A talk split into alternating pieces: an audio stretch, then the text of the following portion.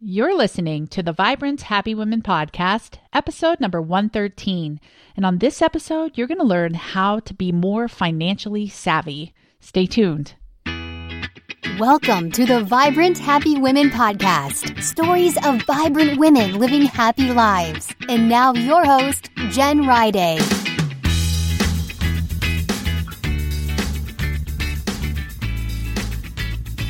Well, hey, welcome back to Vibrant Happy Women. I'm Doctor Jen Riday, host of this show, and I am so glad you're here.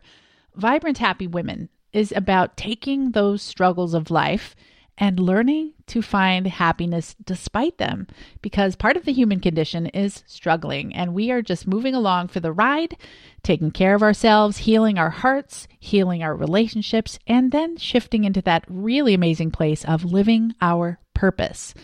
I'm glad you're here. Last week, I spoke with Erin Odom all about what do you do when you're feeling financially frustrated? It happens to the best of us. And how do you shift out of that? Well, today we're going to continue our finance theme, and I'll be speaking with Whitney Hansen. And she shares some great tips about commitment and habits that help us to stick with a financial plan. Studies show that women often don't have a grip on their finances and they're not prepared for retirement. Well, I want to challenge you to listen to this episode and commit to being more financially savvy so that you can feel confident that all of your financial needs are met now and in the future. Well, I am so glad you're here, and let's go ahead and dive into my interview with Whitney. My guest today is Whitney Hansen, and she's a money coach, content creator, host of a Plutus award-winning podcast, The Money Nerds, an adjunct professor and Facebook Small Business Council member. As a money coach, she teaches overwhelmed millennials how to accelerate paying off debt and be financially independent. Some of her accomplishments include paying off thirty thousand dollars in ten months, wow, buying her first home at nineteen, and paying four hundred seventy-two dollars for her master's degree. Holy cow, Whitney. I cannot wait to hear how you did all of those things. Welcome to the show. Thank you. Thanks, Jen. I am honored to be on the show. I'm a big fan, so this is really exciting. Well, thank you. Thank you. I'm glad to have you. So, little known thing I was mentioning with Whitney before we started the interview, I taught a finance class in grad school, and I was telling Whitney, this kind of makes me really giddy because this is a career I almost considered. So I can't wait to talk to you, Whitney. This will be great. Yeah. Finance, I mean, it's a big deal. So I, I think it's good that we have a lot of female voices coming up in the world as well. Cool. Cool. Well, let's jump in and have a quote from you, and then we'll hear your story, you know, how you got started in this area and what we can learn from you. Yeah, sure. So my favorite quote, it changes every year, and it's more of a life theme is kind of how I set my intentions for the year. And this year, my life theme is to go for no. And so what that means is that every single day, I have to put myself out there in a way that's very uncomfortable, but will force me to grow as a person and as a business. And so by going for no, if you're striving to get told no every single day, eventually you're going to get some really great yeses. And so the whole concept is starting to reframe your mindset around failure and actually put yourself into situations where you will probably get told no in the exchange of getting told yes later. So that's something that I'm using to guide my life at this exact moment. That's so smart. It reminds me of that mindset of seeing the no or the failure as a success, because every failure leads to success eventually. So seeing failure as a success. I love that. Completely. Yep. Well, tell us how you got started in finance, but I want to hear really how on earth you paid that thirty thousand dollars off and four hundred seventy-two dollars for a master's degree. That's pretty impressive. Was it scholarships or? No, no, that's awesome. So I'm going to take you clear back to how I actually got started into personal finance. So we're going to get a little bit deep, and then I'll, I'll make it a little bit more lighthearted, I promise. Sure. So how I got into personal finance was watching my mom stay in an abusive and addictive relationship for twenty some years. Ah. So she was married to my dad for a really, really long time. And th- she has six kids. So we have a big family. And what I learned and what I watched was that she was stuck in this relationship because of two things, really. She didn't have an education. So she had barely graduated high school, no college degree, nothing at all. And then she also did not have the money to leave the situation. So when you're in abusive relationships, a lot of times that's the first way that you are controlled is via controlling money. Yes. So she didn't have access to that. And honestly, it was heartbreaking to watch her stay in this relationship for so long because of money, because she didn't have the funds to leave. And so I remember one day we moved a couple hours away. I grew up in a little small farming city here in Idaho, and we moved to the big city of Boise, so the capital. Uh-huh. And we were living in this little apartment, and there were six of us, six kids plus my mom. And for a period of time, we were so broke, Jen, that we didn't even have money for basic stuff like a mattress. Oh. And so my mom and I were walking one day, and we saw a mattress in the garbage can. And we took that home. I was sixteen at that time, and we were so stoked. And that sounds completely disgusting for a lot of people. They're like, you took a mattress. What if it had bed bugs? Yeah. And for us, we didn't even care about that. We were like, here, this is awesome. We found something that was a basic need. Yeah. And so that's where I started to learn that money mattered, and that mm-hmm. there's a big difference between what we think we want and what we actually need. And so I've used that to kind of guide my entire life and work with my coaching clients too on asking that question, is it a want or is it a need? And so that has really guided everything I've done to this day. So that's where the business really started, was I started to learn about that. I started to read. I became very interested in how to manage money, how to grow it, how to invest, all of that stuff. And then I went off to college and did my bachelor's in accounting. Mm. So I was a C P A, not a C P A, but I was working uh, with a C P A directly for a couple of years. But when I graduated from college, I learned that I took out too much student debt. Oh, darn it. So, yeah, I know. And it's so easy to do, to be fair. It's it's check the box and you get your money, which for a nineteen-year-old feels like free money sometimes. Yeah. And so I took out all of that debt and then put together a plan to pay it all off. So that's kind of where I started helping people as well. Mm, so thirty thousand dollars in ten months. So what was the plan? There's got to be something amazing here. I can't wait to hear.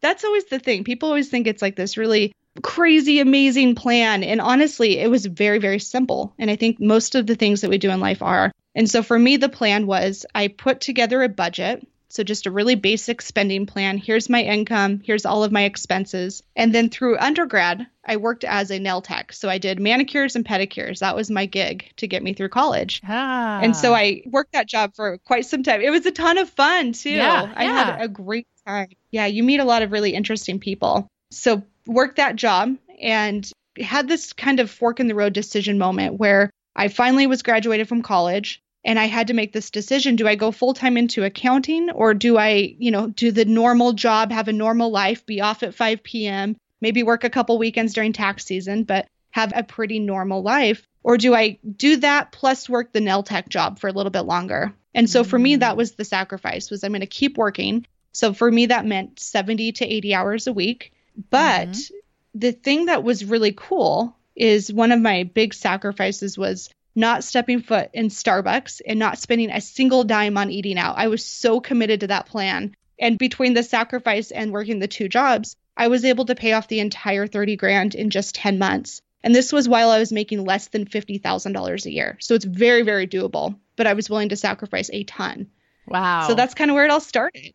So you use the word committed, which is kind of a big word I've been thinking about lately. Commitment is hard for a lot of people, but when you're committed, you really can do anything. So what do you feel like gave you that drive to be truly committed? I mean, that's huge to not eat out at all, really, at that age. Mm-hmm.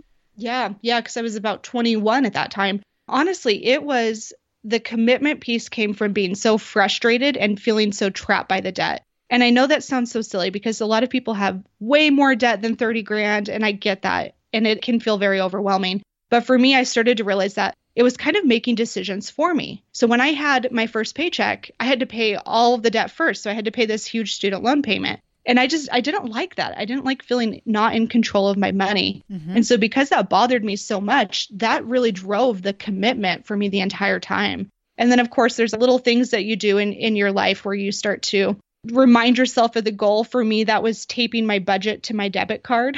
Oh, smart. So nerdy, so nerdy. But it worked. So every time I went to swipe my debit card, I had to physically remove my budget. So I had to see my plan. It was a pain in the butt. It put a little extra barrier into place, but it was another little step to keep me on track. And so honestly, the motivation came from just being frustrated.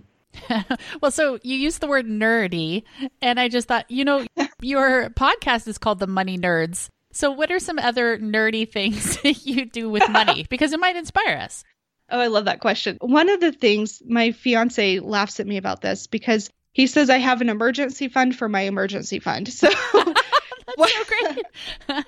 What that means is at any given point, I call it a buffer, but I guess you can call it whatever you want.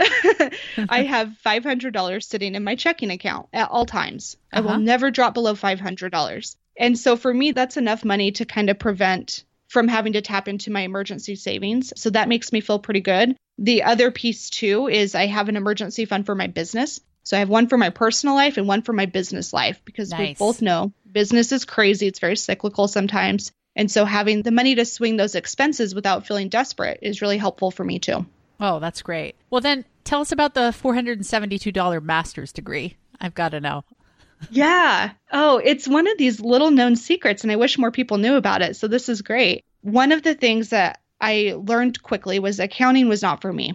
The cube life was not something I enjoyed. And so I was ready to make a change into what I thought would be corporate marketing. And so I decided that for my background and my experience, I needed a little bit extra education to help me bridge that gap. So I went back to school for my master's in business. But before I did that, I was looking through all the different ways. How do you pay for school that doesn't require a student loan or mm-hmm. any type of debt? Mm-hmm. Because I just paid off all that thirty thousand dollars. Yeah. And I kind of did that pinky swear, spit shake, said I'll never do that again. Mm-hmm. So one of the ways that I found was kind of by accident. I was Ooh. working at the salon, and one of my clients was telling me that they were hiring somebody to do grant management. And I didn't really have any interest in that, so it didn't really excite me until she started mentioning some of the benefits. She said one of the benefits for working for a university is you get a discount on tuition. Oh, so yeah. Five bucks per credit, Jen. Wow. So that's how I was able to do it. So I went back, worked for the university in a full-time position. So it was forty hours a week. And then in the evenings, I did a three-year M B A. So lots of part-time M B A work.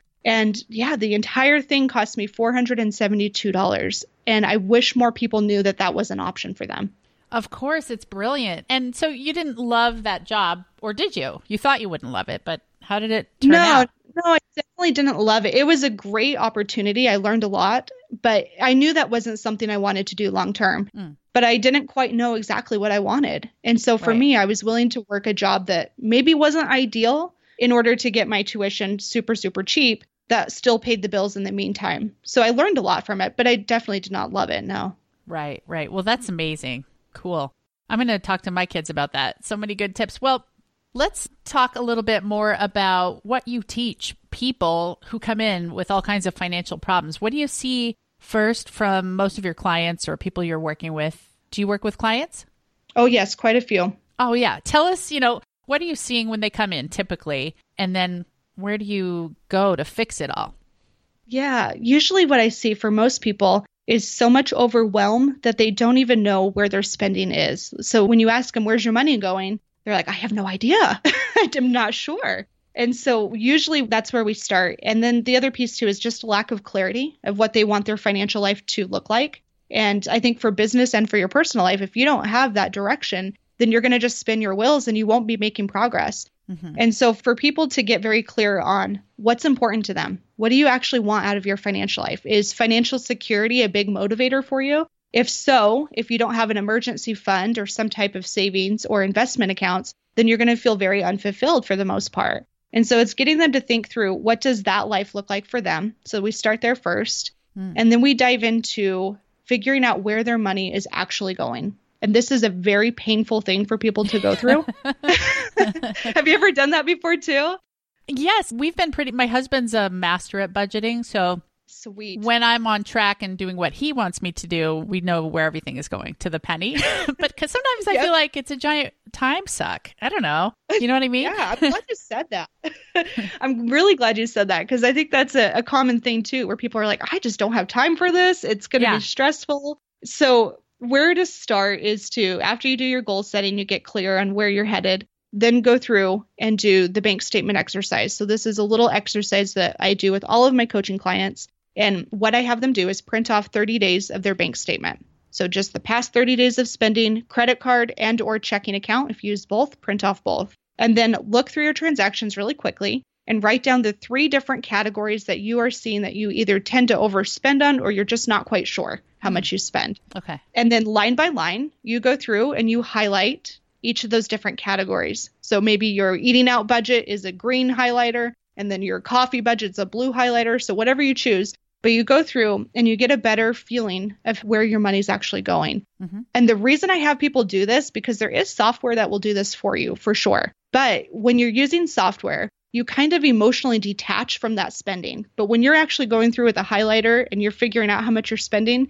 it triggers something different in your brain and you start to realize and take responsibility for your spending. So that's where I like to start. And this is not saying you have to change it all. In fact, most people, it's it just leave it exactly the same, but put it into your budget. So then that's the next step, is to create a basic spending plan. Write down your income, estimate how much you think you might be making, list out all of your expenses, and then make sure you include those items from your bank statement exercise as well. So that's usually enough for people to feel like they're a little bit more in control, and then they can start to make adjustments if they feel like they need to. Ah. So that's kind of the beautiful thing, is it's really empowering. You don't have to change anything if you value it. If you really like eating out and you like your avocado toast and your expensive latte, that's okay. Work that into your money plan. But just know that it, it could take away from paying off debt or some of your other financial goals. But if you like it, leave it in your plan. And so then from there, every single week, go through, set a money date for yourself. Maybe that's your time to go to Starbucks and get your coffee and update your budget. But just do a quick fifteen minute check-in with yourself to see, how much did you spend so far? How much do you have remaining? Do you need to reel it back a little bit, or are you doing okay? And that's mm. usually really all it takes. So the entire process should take no more than one hour per month. Ah, wow. So if someone's listening and they get it, they know they need to do this, but they're like, oh, I don't know. Is there an app or a few apps you would recommend for people that are simple? I've heard there are apps that simplify budgeting, especially for millennials, for example. Do you have any to recommend? Yeah, I think a good one is Mint. Mint, I wouldn't say is necessarily the best budgeting tool, but for that spending tracking, that will do it really well. So start with Mint, get a better idea of what your spending habits are, where your money's going. And then for a budgeting app, I'm actually a really big fan of Google Sheets. I think tracking it on your own is always the smartest thing. But if you don't like that strategy and you're not really into that, there's an app software that's called You Need a Budget, Y NAB. Mm. And that one is super popular. It does cost, but it is worth the cost for sure. So that's another great one. If you're trying to negotiate bills or cancel unneeded subscriptions, there's an app called Cinch Financial that I'm really in love with. And then there's another one called Empower. So empower dot me. And both oh. of those will let you look at all of your monthly subscriptions that you may not know you have and cancel directly on that platform too, as well as negotiating some of your debts. Oh, it's pretty cool stuff. Oh, yeah. Well, I'm going to put links for those on our show notes at jenriday.com forward slash 113. So I'm excited to try those. I've heard of Y NAB, but I hadn't heard of the others. But yeah, Google Sheets, that's what we do. But I wanted to ask, if you're out and about, do you open Google Sheets right in your phone to check things? I do. Yeah, I, oh. I personally do. At this stage in the game, too, I don't have to monitor my budget quite as closely. I'm definitely a creature of habit. So I know if I have this much money for eating out, I typically will eat out this many times per month. So usually I don't have to monitor it quite as closely. But when you're first getting started, I think it's really important too. So for Google Sheets, just in case anyone doesn't know, you just download the app and then it's a spreadsheet that you can access from a computer or your phone. And everyone in your family can have access if you need to do it that way. So yeah, it's really cool. Yeah, it's a good one. So Whitney, we've talked about budgeting and the steps. If people are using those apps, and you mentioned the highlighter, is the highlighter kind of just the first time when you're getting your mind wrapped around it, and then it's okay to go into the app world with finances? Correct. Exactly. Okay. Okay.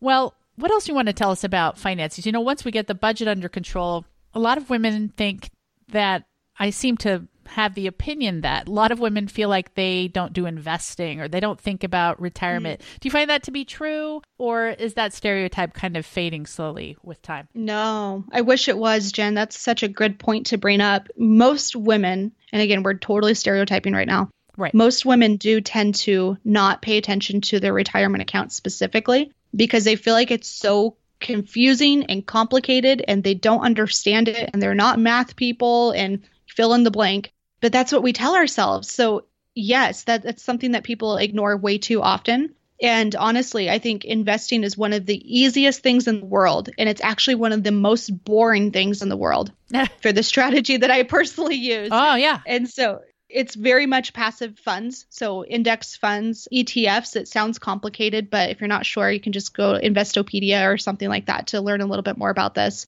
But I, I'm a big fan of doing the passively managed funds, which essentially means you have like a it, normal, okay, so an actively managed fund would be a person is sitting there watching every single stock account and they're making trades on your behalf. Mm-hmm. So that person has a salary and that salary is usually very expensive. So that cost gets pushed onto you as the mm-hmm. investor.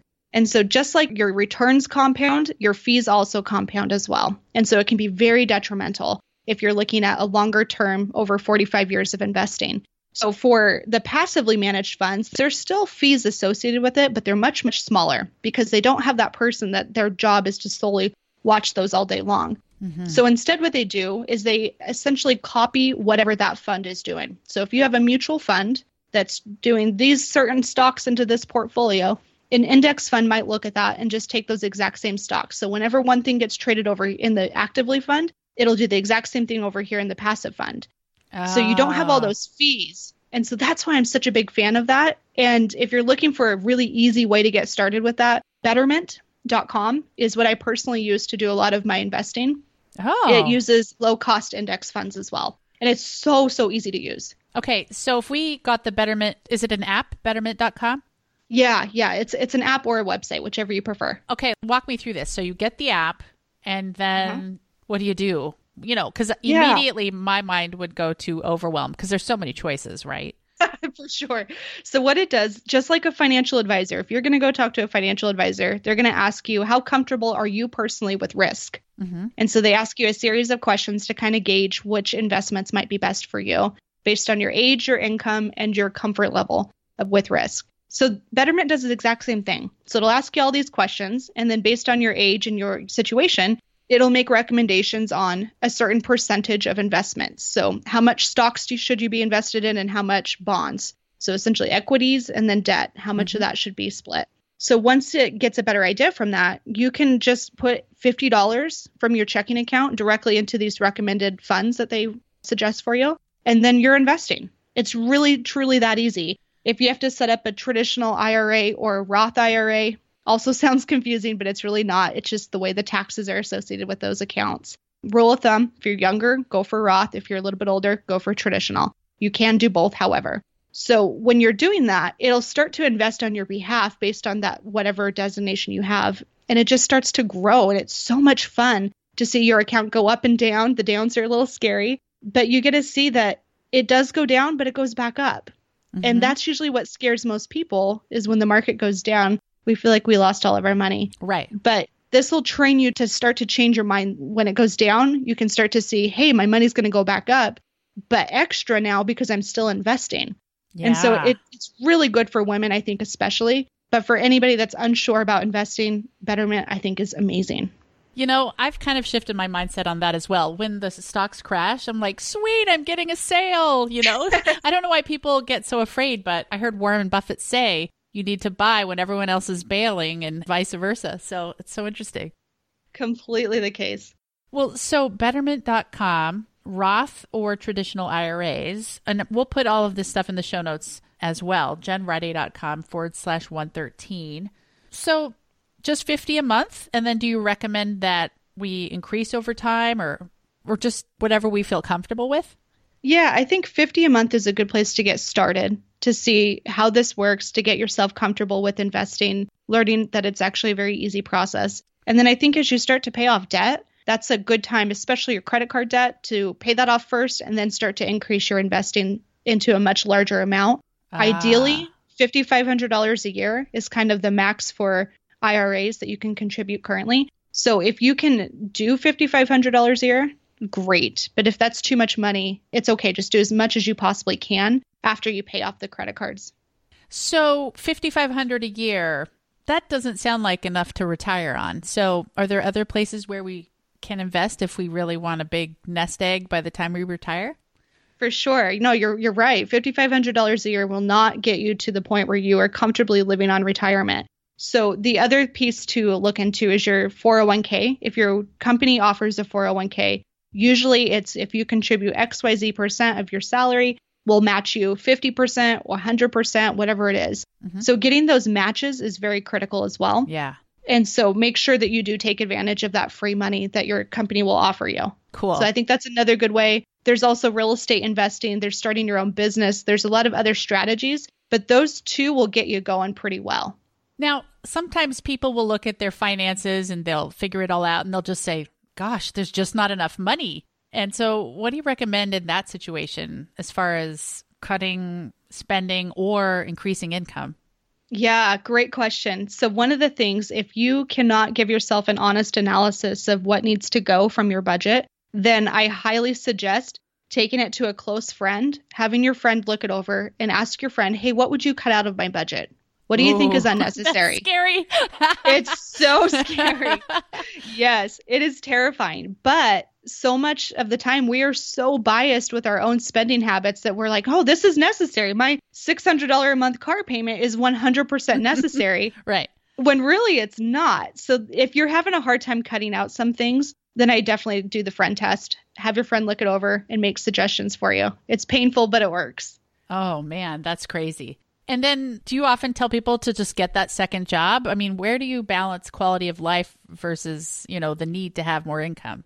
Yeah, that's such a personal decision for most people. For me, I don't have kids. I'm not married. So mm-hmm. It was a very easy decision to work eighty hours a week. Right. I, I say easy loosely, but yeah, it still sucked. Right. But for most people, if that's not something you can do, you've got to get a little bit creative. So there are websites like appin dot com, which is essentially contract work that you would do from home and on your own terms. So that's one option. But I think everybody should have some type of a side hustle. I really do, because that's oh. where you're going to get the best results. And that's where you're going to start to make a little extra money for savings goals, for paying off debt, for growing your business, oh. whatever it might be. But I think it's a really good thing for everybody to have. So you've just got to get creative. Maybe you do Uber Eats, where every Saturday you're driving around delivering food. One of my coaching clients does that exact same thing. Her and her wife will go around and do Uber Eats on Saturdays, and they bring in an extra four hundred dollars every two weeks. Nice. That's smart. It's so smart. That app you mentioned was appin dot com? appin dot com. How do you spell that? E P P E N. E P P. Okay. A- yep, it. A P P E N. So oh, it's a A P P. Okay. All contract work. They send you a contract and assignment. Sometimes it takes a little while to get your first contract. And sometimes it's not great money. It might only be nine dollars an hour. Yeah. But I did a contract project with them. It was nine dollars an hour, twenty hours a week for five weeks. And that was an extra almost nine hundred dollars over five weeks. Nice. So it does add up. That reminds me of a place I hire random people to help me out. And that's upwork dot com. When I need someone to, I don't know, do some spreadsheet work or help me copyright or proofread something, you know, there's just all kinds of kind of clerical type skills on there. So if you have any skill at all, upwork dot com might be a good idea. Just passing Upwork on a tip. Upwork is a good option. That is a really good tip. Well, let's talk about some of your favorite things. Okay, so you're awesome with money. We hear it. We're jealous. No, but what, you obviously have a lot of commitment there. What does your morning routine look like? Is there something that you do that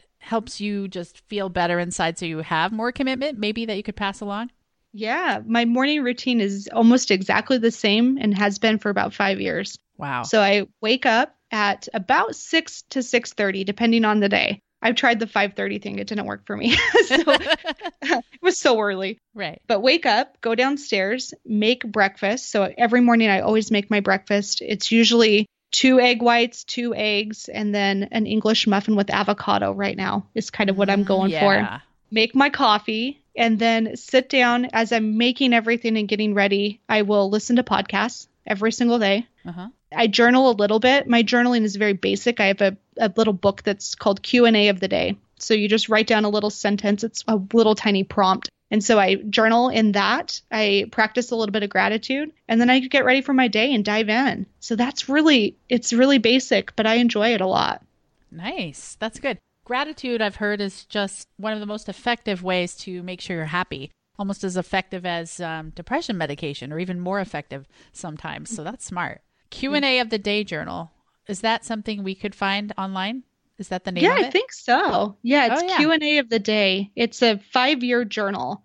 Whoa. And Yeah, Five it's years. So interesting, Jen. You get to see how your thoughts have changed over the years or how they haven't. And it's basic stuff like, what did you eat for breakfast today? Or what are you currently grateful for? Or where did you last travel? So it's stuff like that. But it's really interesting to go back through and look and see what you answered before. Huh. Yeah, I'll have to grab one. That would be fun. What is your favorite easy meal besides your amazing breakfast? My breakfast is pretty great. I am really boring when it comes to food.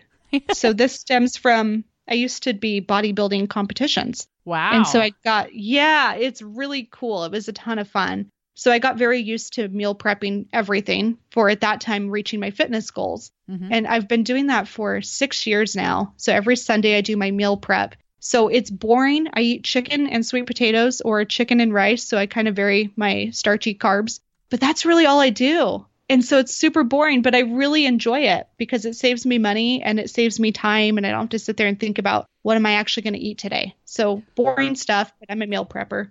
So let me see if I understand this right. So you pre-cook a bunch of sweet potatoes, you throw them in a Tupperware of something in your fridge, and you pre-cook a bunch of chicken and a bunch of rice. Do you like season them with salt and pepper, I suppose? Yeah, yeah, definitely. Garlic salt is kind of my jam, so I use a lot of that. But it's, uh, I have the little containers from Amazon. I think they're uh-huh. like nine dollars or ten dollars. They're uh-huh. the individual portions. And so oh. I drop in my Costco chicken. So I do the Costco chicken tenderloins. And oh. about two and a half of those is about four ounces of chicken. So I've got it kind of down. So I'll throw that in my Tupperware and throw in my sweet potatoes and just throw it all in my fridge. So it's all ready to go, each of my individual meals. Wow. So even dinner is chicken and rice or chicken and sweet potatoes. Pretty much. I mean, occasionally I'll mix it up a little bit, but usually my fiance and I will sometimes cook dinner together, mm-hmm. but it just depends on what we've got going on in our schedules. Wow. That's awesome. I think I might try that. Just tell my it's kids, so we're nice. Going to have two meals all the time. Oh, Take they, it they or might leave it. Yeah. They're like, who told you that terrible advice? Oh, so funny. You know, if one of them were cereal, we'd be set, but I'm not doing that. No doubt. Lucky Charms for dinner. Right, right. Well, what's your favorite way to relax? Oh, I love hiking. Ooh, so I yeah. will go out in nature every weekend. I usually will block off Saturday on my calendar, so I try not to take coaching calls on Saturdays. And I will go usually for a three to four hour drive, which sounds weird. But I will listen to my audiobooks or podcasts, go hike around, and then do the same thing on my way back. So it's very relaxing for me to not have to think and let my brain go on autopilot when I'm driving. Mm, yeah, yeah, for sure. And what's your favorite book? The Power of Habit. Oh, have man. You read it? Yes, and I can see the theme. You are just good at habits and commitment. I think it's probably because of that book. Really? Oh, yeah. Serious. Okay. It's such a good one. I think it's a, a quick read, very engaging, very good at storytelling. The author's incredible. And I think everybody that doesn't even like to read will love this book. The Power of Habit. Okay. Got it. And what's the best advice you've ever received? The best advice I ever received was when I was working at the salon. And I had a client that would come in every two weeks and I just adored her. I admired her life. She was a very successful woman in her sixties, getting ready to retire, but was at the top of her game in her career. And one of the things that she told me was that I will always be successful if I live below my means and save my pay raises. And that has stuck with me ever since. Wow. That's really good. Okay. So reminder, everyone listening, the everything, all these quotes and books and links and apps will be on the show notes at jenriday.com forward slash 113. And now, Whitney, what does it mean for you to be a vibrant, happy woman? Oh, for me, it's actually very easy. It's working on projects that are bigger than you. So if I'm working on something that's going to outlive me or help more people than just myself, it's also being in nature and exploring often and then saving your money. To me, if you do all three of those things, you'll be a pretty happy camper. Nice. That's awesome. Okay, now let's have a challenge from you to our listeners, and you can then tell us where we can reach you, and we'll say goodbye. I like it. So my challenge to everybody listening today is to go through the bank statement exercise. If you need a little guidance, you can find it at WhitneyHansen.com slash PF exercise. There's no email opt-in required. You can just go through the video training. But go through that exercise or listen to the show again and find out the pieces and figure out where your money is actually going. So start there. That's my challenge to everybody for this week. How long do you think it would take? If people are you know, wondering how long this would take and they're on the fence. How long do you think it would take to go through the bank statement exercise? thirty minutes max. thirty? It's very quick. Yeah. Okay. Everyone, you've got thirty. You've got this. I just want to give a little cheerleading spiel. You know, everyone listening, be that woman who is financially savvy. Make the choice to bust out of the stereotypes because it's just a part of the empowering picture of being a vibrant and happy woman. So do it. And then email us and let us know how it went. I love it. So Whitney, where can everyone find you? And also tell us about your podcast really quick as well. Yeah, the best place to find me is Whitney Hansen dot com. That's where I okay. hang out mostly. And on Instagram, I'm at Whitney underscore Hansen underscore co. So I hang out there mostly. And then the podcast is a ton of fun. So it's an interview style, much like yours, Jen, mm-hmm. where I bring on people with cool money stories or interesting careers. And I get to chat with them to learn their secrets to financial success. And additionally, it's we, we do interview every Wednesday, and then we do a five-tip Friday every Friday. So it's five oh, minutes yeah. or less that gives you little money spiels there. And your podcast is called? The Money Nerds. The Money Nerds. Do you have a co-host, or is it just you? I don't. It's just me. My co-hosts are only the people I interview every week. Gotcha. So you and the guest are the nerds. Got it. Yep, exactly. And usually people listening in are wannabe nerds, which is great. Okay, that's me. I'm going to listen. Well, Whitney, I had a blast. I love this stuff. Thank you so much for being on the show. And everyone, go check out Whitney's podcast, The Money Nerds, and do the bank statement exercise at WhitneyHansen.com forward slash PF exercise. Thanks for being on the show, Whitney. Thank you so much, Jen. It's an honor. We learned so much from Whitney, and now it is time to take action. If you're a member of the Vibrant Happy Women Club, we will be talking about this episode in our small groups this week, and especially talking about commitment and habits, two of the big things Whitney talked about throughout her interview. If you're not a member of the Vibrant Happy Women Club, you should be. It will be opening again in June, and it's a great place to be if you want to be around other women who are trying to live vibrant and happy lives. I'll see you all next week when I talk with Tracy McCubbin all about decluttering. Who doesn't need a little bit of decluttering? I'm on a massive decluttering kick, and I can't wait to talk more about that next week. I will talk to you soon, and until then, make it a great week. Take care.